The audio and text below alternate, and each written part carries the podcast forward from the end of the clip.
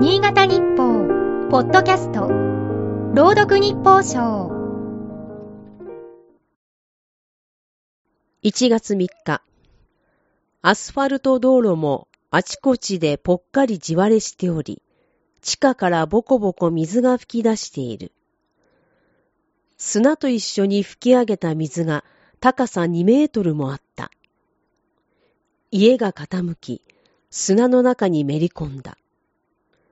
1964年の新潟地震を伝える本誌の記事から拾った。ちょうど60年の時を経て、この元日に北陸を襲った激しい揺れで、本県も打撃を受けた。新潟市西区を中心に、新潟地震を思わせる被害が多発した。今回も液状化現象が起きたようだ。強く揺さぶられると、通常は固く締まっている地盤が液体のようになる。道路はひび割れ、隆起したり、陥没したりした。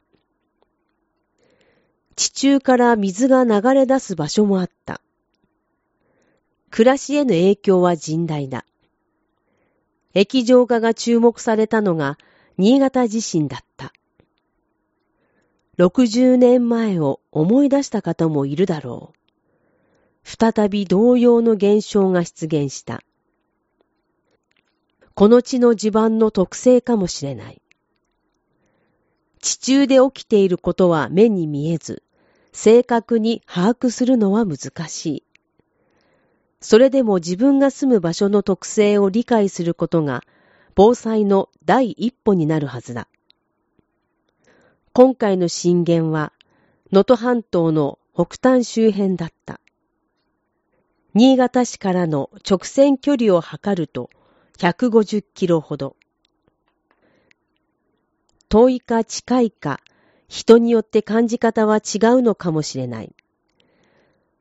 ただ、震源からこのくらいの距離であっても、大きな被害をもたらすことがある。そう思い知らされた。よりによって正月に、と唇を噛む。